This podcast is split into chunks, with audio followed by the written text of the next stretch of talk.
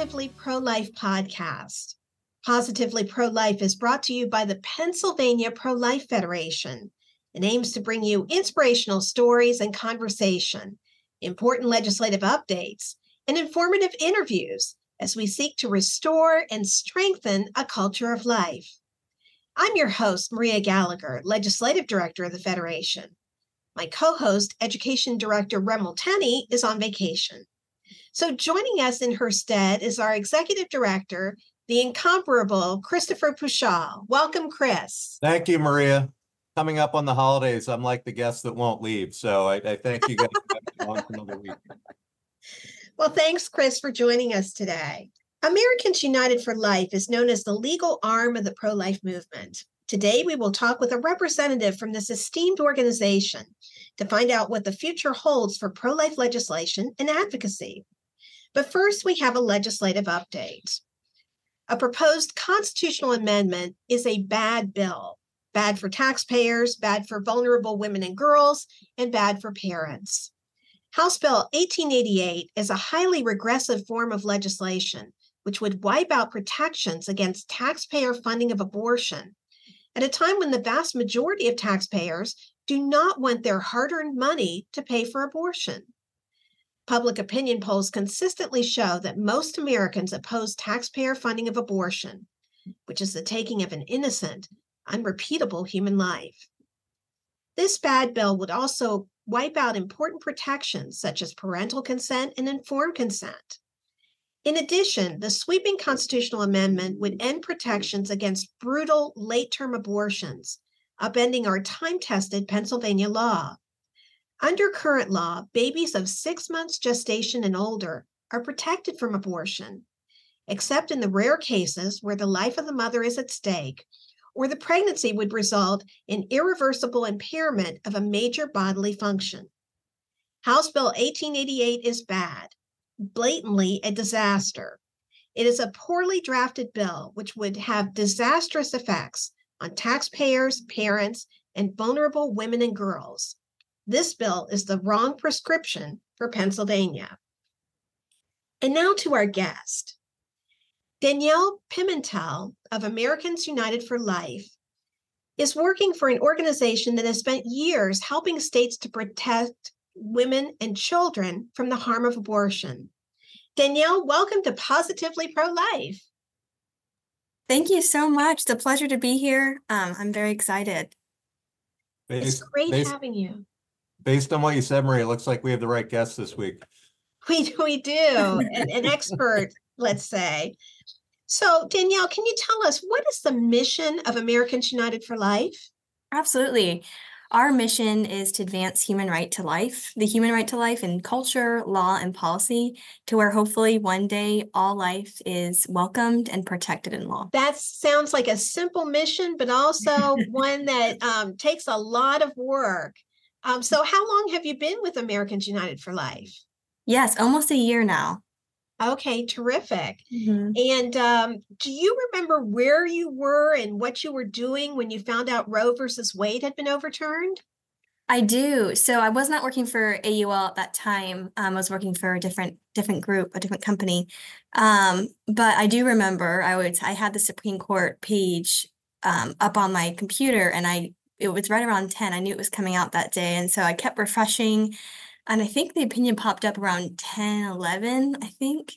Uh, and I just remember audibly gasping because I knew this was a big deal. So I immediately opened up the opinion, read through it, all of that. And I was texting, you know, my family and friends. And I knew I was living in a moment, truly a moment of history. Um, and so I I know many people that have been in the pro life movement for many years. And so I was so thankful just to see the fruit of their labor um, just come to fruition, you know, with Roe being overturned. And so, uh, and I was just very excited, honestly, because uh, to be part of a post Roe generation is truly amazing and a gift. And you know, my children, my future children, one day will also be part of that same generation. So it's just such a blessing. Um, so I mean, I remember being very excited and uh, just yeah, very joyful. And um, I was just texting, and calling everybody, telling them I need to read the opinion and and all of that. So it was great. That's interesting, Danielle. Maria and I were as, other than being on the steps of the Supreme Court, we were as close to ground zero as we could be. When Oh, the Dobbs decision dropped, we were both at the National Right to Life Convention in Atlanta a couple of years ago. So it was, but what you were saying about you definitely realized you were living through a moment is exactly the feeling I think we both Yeah. had. And it was just- surreal. Just to see the tears of joy of so many that Mhm. preceded us in the movement that have worked for so long um, to finally, a lot of people thought the day would never come. Um, and it's part of the reason I went to law school and I know it was a great day. Absolutely. It was a terrific day for us all. Now, Danielle, how has the legal landscape changed since the overturn of Roe?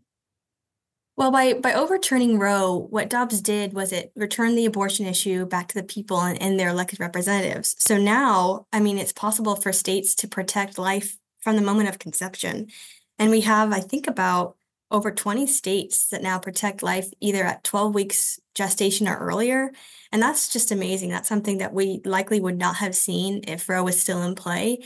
So, you know, we're seeing the, the legal movement change in that way where, you know, states now, the people and their elected representatives now, um, you know, have the ability to to regulate abortion um, at greater lengths, which is awesome. And we're also seeing some new challenges as well. You know, for example, we're seeing a lot of legislative attacks on pregnancy resource centers. We're seeing a push to enshrine a right to abortion in state constitutions.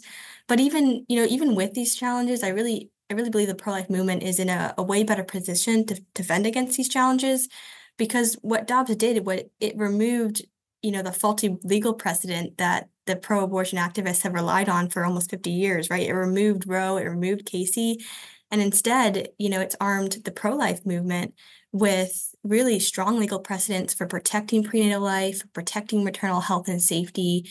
So, you know, even with these challenges, I'm I'm confident that we'll continue to see, um, you know, more life protected throughout the states. And it's, it's interesting you talk about the shaky legal foundation as I related to my staff. I had the fortune, one of my former law professors who is avowedly pro-choice in his own words, acknowledges that, that Roe was a terribly decided opinion. Um, and I think at least Dobbs gives us the legal architecture and the legal keys to press for this type of more aggressive legislation. And as Maria well knows, Pennsylvania has been no stranger to these attacks on the Pregnancy Resource Center, certainly at the legislative and gubernatorial level in our state. Exactly, exactly. And in Dobbs acknowledged, the court did that states have a legitimate interest to regulate abortion, to either, like I said, preserve prenatal life, to protect maternal health and safety, to preserve the integrity of the medical profession. So it, it really provided some strong legal precedents to to move forward and, and continue fighting for life. And I wonder, do you have some favorite success stories you can share? They, they can be either pre-Roe or post-Roe, but but something that uh, would give our people hope.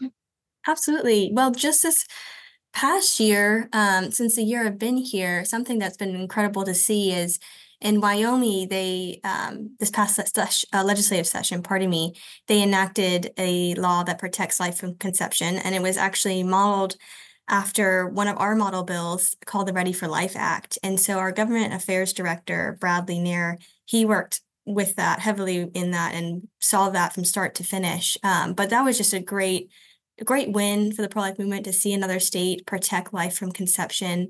Um, and our Ready for Life Act, again, basically protects life as soon as pregnancy is detectable while also ensuring that mothers who are, are miscarrying are still receiving treatment, of course, or having an ectopic pregnancy, um, things like that. So it's a great bill, and, and, we were happy to see that be a resource to um, a state like Wyoming and to see them enact such a great, great protections for life. So that's currently being in uh, currently litigated, being litigated right now, but we are monitoring that. Um, but that was a great win for us to see. Um, we do obviously like we do model legislation, meaning we offer that um, on our website. So it's always great to see um, a state being able to use that and enact really strong life affirming laws. So um, another thing is this year um, that I would say is a success is that we've helped oppose a lot of uh, pro assisted suicide legislation. So, what we're seeing across the states, and we've been seeing this for years, is a push to either legalize or expand physician assisted suicide. Um, and so, that basically is the process by which a physician would prescribe uh, drugs, lethal drugs to a patient to end their own lives. And so, you know, this year, many states were facing legislation to legalize it. And right now, there are only 11 jurisdictions that have legalized it in the US, but many other states were facing legislation that would legalize it in their state. Uh, and so we heavily opposed that, whether that was through testimony, working with lawmakers, helping educate them on the topic. And no bills were passed other than Nevada, but the governor did veto that bill. So overall, I can say that there's there was no new states that legalized assisted suicide this year, which is a, a great win. Um, and we've done a lot of work in that area. We we did a webinar this past um, a couple months ago on assisted suicide for state policy leaders, just to educate on the topic, raise more awareness about what it is, the harms um, that it causes to vulnerable persons, and the kind of messages that it really um, raises or promotes, I guess, to to people with disabilities, to the elderly, um, things like that. And, and we've also released some scholarship on the topic. Um, our litigation counsel, Carolyn McDonnell, did a great policy report on assisted suicide. So we also released that this year. So we heavily focused on on opposing efforts to legalize and expand assisted suicide, and we saw some great wins in that area this year. That's tremendous. And I I saw on the website um, that you have an American Life Initiative. Can you talk a little bit about that? Yes. So, our American Life Initiative is basically our comprehensive approach to protecting every human life in a post Roe world. So, it's essentially a battle plan to continue fighting for life in the states, uh, through the courts, and also at the federal level, with, of course, the ultimate destination being one day all human life protected in the US. So, under our American Life Initiative, we, we released several new model bills. Um, as I mentioned before, we have these model bills on our website, um, and we believe that these are bills that will help accomplish that goal of protecting all life um, and also continue building that life affirming culture. So, some of those bills, I mentioned one earlier as well the Ready for Life Act. Uh, another bill is called the Free Speech for Life Act, which essentially just prohibits counties or municipalities from um, infringing on the First Amendment rights of um, individuals outside of reproductive health centers. Uh, we also have our Empowering Families to Thrive Act, which is a bill that would allow for individuals, uh, taxpayers, to receive a tax credit if they donate to an organization that provides services to children in foster care placement programs or underserved children, children in those circumstances. Uh, we also have our other bill, our Pregnancy Options Tax Credit Act, which is another tax credit bill that would allow for taxpayers to receive a tax credit if they donate to pregnancy resource centers. So those, those are some of the new bills that we released under the American Life Initiative to again continue building that culture of life to one day, hopefully again seeing that cultural shift in America where all human life is is valued no matter if you're in the womb or outside of the womb. So also under the American Life Initiative, we um, released our federal constitution amendment, which is called our um, abortion abolition amendment. And so that would clearly establish, of course, the, the abolishment of abortion in America. And we think this is the ultimate goal for the pro-life movement. And so we released that under our American Life Initiative as well. So we kind of, we also have various articles under that um, topic on our on our page, on our web page. So we have various articles on just other strategies, federal strategies, state strategies, um, things like that, that, you know, states or Congress can pursue to protect the unborn and maternal health and safety. So women. So you're, you're keeping the uh, the nuclear bomb in your arsenal for the day that's ready to be deployed, I guess. Yeah. Um, that's great, Danielle. I mean, a lot of times I, I, Marie and I give a lot of talks before, let's say, political audiences as well as in educational settings. But a lot of the questions people have is, well, how do I get started? How do I get a Mhm. model? How do I get lift? And I do a lot of help in terms of governance with with bylaws, but I think it it really is incredibly useful for people to at least, like anything else, if you see a template or a model, everyone's going to adapt it to their own needs and wants and Right. desires. Um, but it's good that you at least have, you know, the the basis that they can do that in that platform. Right. And and we I mean we hope it's a resource and uh, our model bills, as you mentioned, as you stated, they're able to be adapted, of course, and, and states can use them in any way that um, is helpful to them to to pass life affirming laws. So uh, we hope that they're a resource and we work with a lot of lawmakers and policy groups every year uh, to promote those bills, but also to help with any other bills that they may have um, too as well. So I don't know if I mentioned this. I think um, an article was posted. It was not a friendly article, but it did state that Americans United, United for Life was responsible for over 400 pro-life bills over the years. So that to us was a great compliment. Whether they meant it as a compliment, I'm not sure, but we thought that was a great compliment. If, if, if they're not bothering you, you're not doing your job, so. Yep. and and the fact of the matter is is that people may not be aware that these laws actually do save lives. Right. You know, we we have a lot of people who might say, well, you can't legislate morality. What good are the laws? People will break the laws, but are you finding that these laws do in fact save lives? Absolutely. Um, I mean, we see too in, in other states. It's it's hard though. What's difficult is that abortion data, as you know, is is not reported accurately. So it's always a little bit difficult to see in terms of how the laws are, are being effective in each state.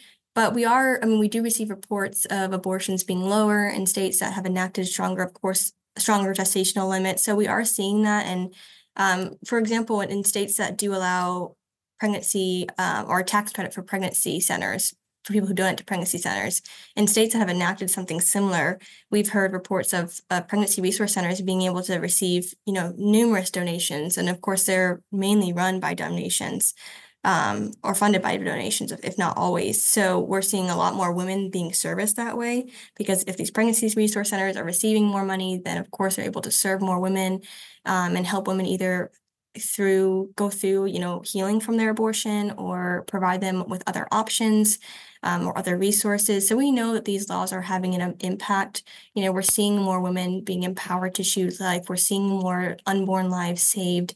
Um, and so you know it's it's fun a great time to be in the pro-life movement truly. And so i'm just very thankful to, to be with aul and to be able to offer these model bills which we've seen be very effective. Yeah, certainly, as as the old Chinese proverb says, it is it is definitely an interesting time to be living through. Um, but it's it's good that the, you know you see that the metrics, the numbers are coming down because, as Maria and I both know, you know we we need those sort of beacons of light to keep us going. right Um, I remember in the immediate wake of Dobbs, when some of the so-called trigger bans were being passed in in the heartland states, I was on the beach of the Jersey Shore, and a woman that I was relaxing with said oh my God, you know, this, this is going to make it harder for women to get abortions. And I simply said, good. And that was met with deafening silence. So, I bet. yeah, we definitely we're hearing reports of, of again more unborn lives being saved, more women being empowered, which is of course great to hear. And I'm curious, Danielle, uh, you know, how did you come into this line of work? Because I, I know I didn't grow up thinking, gosh, I'm going to be a pro life advocate when I grow up. So, how did it transpire for you? That's a great question. So I I feel like I was born into a pro-life family. I'm I'm one of 12 children. And so my mom has always and dad have always been extremely pro-life and I grew up in a church that was very active in the pro-life movement. So I feel like it's always been a part of who I am. Uh, and I've been so thankful to have that upbringing. And my mom has always been very, very active as well in the pro-life movement. So just growing up in that and and just being you know aware of of you know what abortion is what it does to women i think was very impactful on me and i was thankful to have that. And then just be you know becoming an adult i went to law school i worked in private practice for a little bit but uh, you know i always had a desire to do something more fulfilling. And so when when roe was overturned i i just thought it was a great mo- great time to get involved in the pro-life movement and that made me look for jobs in that area and that's kind of how I got started because I I'd been in the pro-life movement in a way but I wanted to be able to do more and if, if I can utilize you know my education and the skills I've I've learned from practice to you know help women and to ensure that women are protected and unborn life is protected then I want to do that. And so that really spurred me on to again to seek out jobs where I can where I can do that. So AUL has allowed me to do that, and it's been such a blessing. I'm just so thankful to be here, and I look forward to all the great work that we continue to do in the future as well. sure, they're lucky to have you, Danielle. Thank you. That's very kind. Yes, they are very fortunate. And can you tell us what is your hope for the future of the pro life movement? That's a great question. I I think I mean I hope that we will continue to work together, of course, to one day see human life protected from conception to natural death.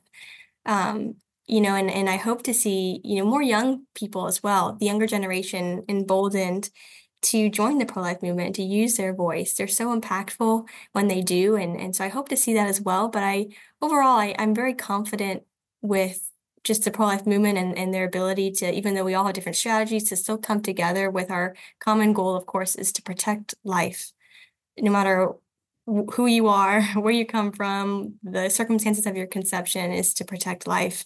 And so I'm I'm excited for the future because I know that we're going to see so many great wins. We already have seen great wins this past year, but I think we're going to see a lot more pro-life victories to come. And I, I believe one day we will see the abolishment of abortion. And so that's my hope for the future. And I I, I believe that it will happen.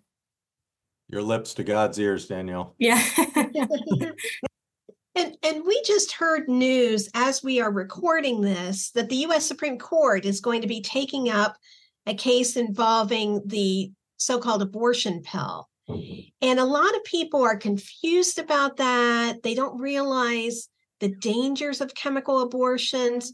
Um, what is your hope with this Supreme Court case? Yes, so that's the Alliance for Hippocratic um, Medicine versus the FDA case. And so, you know, chemical abortion pills are extremely dangerous. And as you mentioned, many people are not aware of that. I think chemical abortions are have surpassed now. I think majority they're the majority of abortions. I guess the method of abortion that that women have. So many women are receiving these pills, and unfortunately, they're suffering you know major complications, whether that's hemorrhages, um, infections, sometimes even death. So we know, I think there's about 28 women that we know of at least that have died from chemical abortion pills, and that's 28 too many. And so these pills are very dangerous. Women are not receiving um, any you know information about the risks of these drugs when they receive them. Sometimes they're receiving them from, without even seeing a doctor. So the the current FDA regulations that they have for these drugs um, really put women in harm's way. And so that's what this case is about is is to you know really challenge first the approval of these chemical abortion pills but also the deregulation um, of these chemical abortion pills because the fda approved them initially and then they had certain restrictions on the drugs meaning a woman had to come in person they had to be dispensed in person originally. Um, she could only get them up to 10 weeks or seven weeks um, pardon me, and and you know had to come back in for a follow up visit. You know there were certain restrictions. Even then, of course, it was still dangerous. But then over the years, the FDA slowly removed these restrictions to where now, under the current regime, they can receive them, you know, through the mail. They don't even have to see a doctor. Um, you know, and, and they can receive them up to 10 weeks. So a lot of these women are not being informed of these risks. They're having these abortions in their own home without any medical supervision. And so it's a very scary and traumatic experience. And so the case is challenging the FDA's actions in doing that because, as I mentioned, it's really put women in harm's way. So I hope with this litigation that it will. Of course, we would love to see these these pills taken off the market completely. That would be amazing. But if anything, at least certain safeguards put back in place to ensure the protection of women that are taking these drugs. And and you're right, Danielle. I mean, this has been a consistent focus of the Federation's messaging and and and outreach about the dangers of these bills. I mean, one thing I found interesting was for this to get approved at all in fast track, mm-hmm. they had the FDA had to find that pregnancy constituted a serious life-threatening illness. Right. And that just jumped out the page at me, and, and to my shame, I hadn't really been been keeping track of it. But what that, along with I think the progressive defunding and attacks on the pregnancy resource centers really puts into question how seriously the other side is when their rhetorical messaging is we're concerned with women's reproductive health. Well, essentially, this bill makes that collateral damage to abortion, um, right. and I think that's that's really the critical importance of this case. Mm. Yes, absolutely. I mean, and that's the issue with how they approved the drug. You you hit the nail on the head. They approved it under what they call subpart H of their regulations, which is reserved for drugs that treat a serious or life-threatening illness. And pregnancy is not a serious or life-threatening illness. And so, you know, even the sponsor of the drug initially actually pushed back on the FDA and said they don't think that that you should approve this drug under subpart H because it's not pregnancy is not a serious or life-threatening illness. So there are of course issues with the drug even being approved in the first place and it you know we'd argue that it shouldn't have been of course. Um, so hopefully we will see a good result with the the Supreme Court and whatever they decide will be sent back to to the district court and so we'll see what happens but we're hopeful. And in the couple of minutes we have left, can you tell me what what are some of the goals that that you have at this point in time with regard to pro life?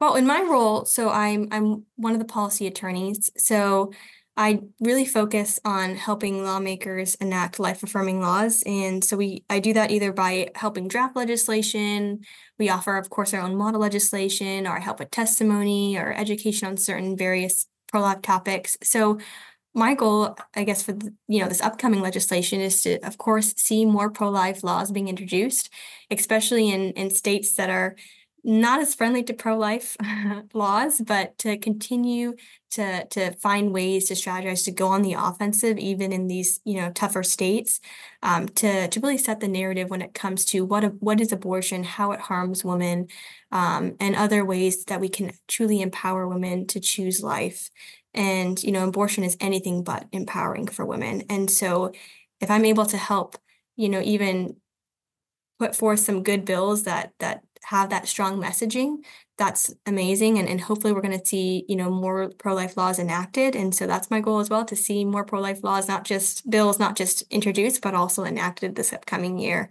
And um, you know, whether it's on abortion or whether it's against assisted suicide, anything like that. So, and, and you know, just this past year, I think our attorneys, um, we testified either in support of pro life bills or against anti life bills in 17 different states on 40 different bills. So I hope in this coming legislative session um, across the states, we're able to do that as well and, and be a resource to uh, other lawmakers across the states and hopefully provide some some good um, you know, legal review of these bills that will help them and aid them in their decision whether or not to enact a certain law. Danielle Pimentel of Americans United for Life, thank you so much for being on Positively Pro Life. Thank you so much. It was wonderful to be here. It was a great conversation, and thank you so much for having me. You're welcome. Positively Pro Life is made possible through the generous support of the members of the Pennsylvania Pro Life Federation, all across the Commonwealth. Thank you for joining us today. And remember, there is always a reason to choose life.